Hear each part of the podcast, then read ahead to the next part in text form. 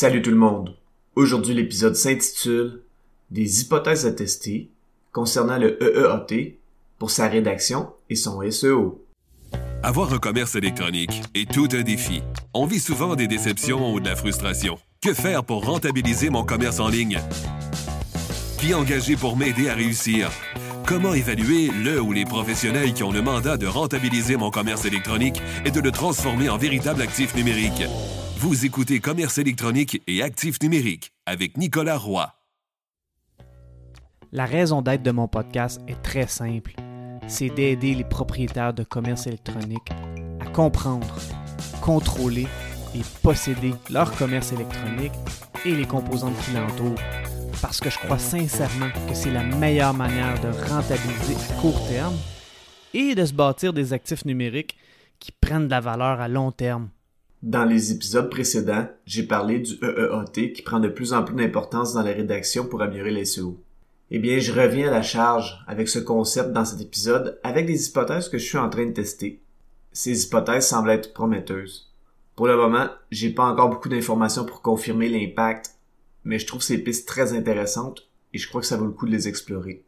Ce podcast est une présentation de SEO Espion, pour faire du SEO de façon différente et très efficace, rendez-vous au seoespion.com. J'ai parlé du EEAT à l'épisode 128, mais je reviens à la charge parce que ce concept est assez récent et il peut impliquer plusieurs aspects intéressants et subtils dans la rédaction.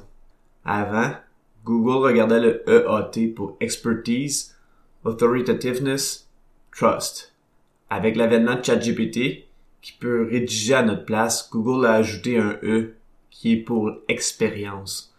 Donc maintenant, Google évalue l'expérience, l'expertise, l'autorité et le niveau de confiance qu'il peut avoir et que les visiteurs peuvent avoir envers la personne ou l'organisation qui est représentée par cette page de site web.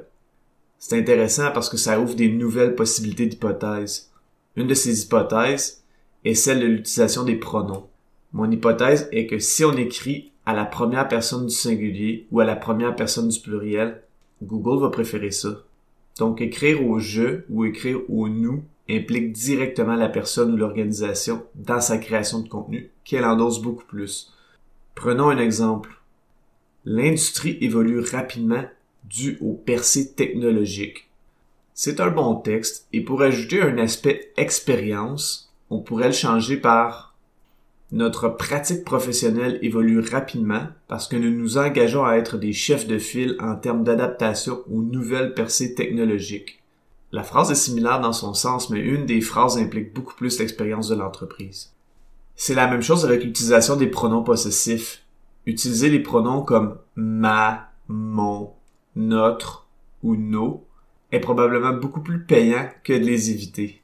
Par exemple, la phrase les recherches scientifiques démontrent est une phrase très générique qui peut facilement être pondue par une intelligence artificielle comme ChatGPT.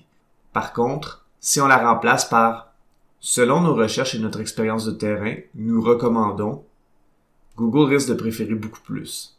Comme j'ai dit précédemment, j'ai pas encore beaucoup d'informations, de tests pour quantifier tout ça, et donc je vais pouvoir vous revenir avec plus de data éventuellement, mais je crois que c'est intéressant de vous partager cette hypothèse.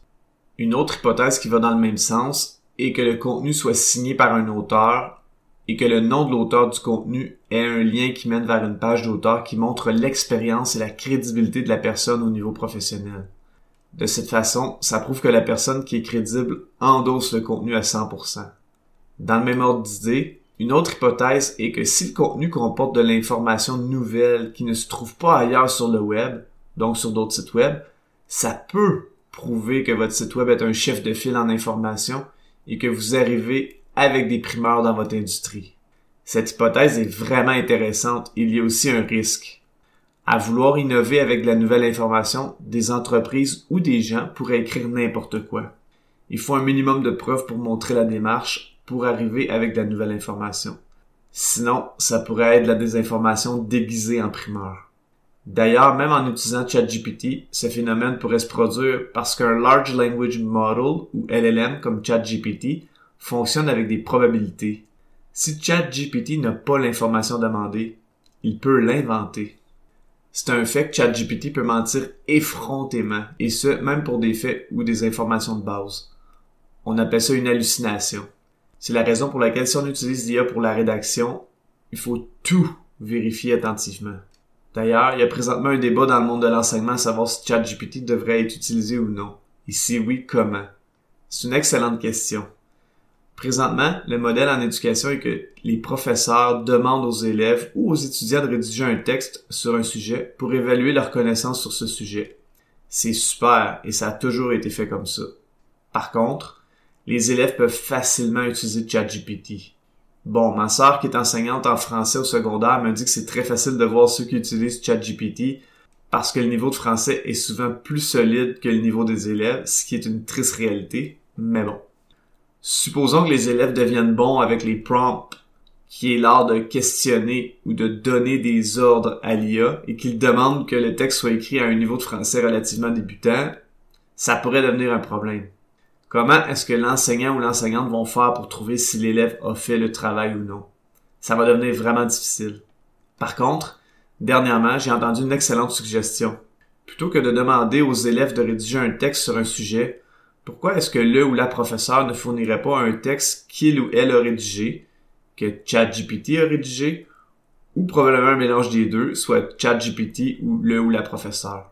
Ensuite, le ou la professeur donne la copie aux élèves qui doivent jouer aux fact-checkers en faisant de la recherche pour savoir si ce qui est écrit dans le texte est vrai ou faux. De cette manière, les élèves apprennent à avoir un esprit critique, à faire de la recherche pour contre-vérifier l'information et donc apprennent aussi à faire face à de la désinformation. Je crois que c'est une compétence qui est de plus en plus importante dans notre société d'ailleurs.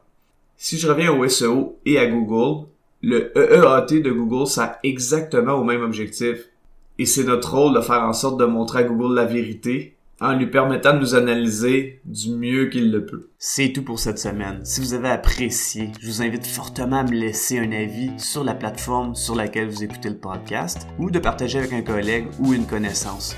Au plaisir de se revoir prochainement.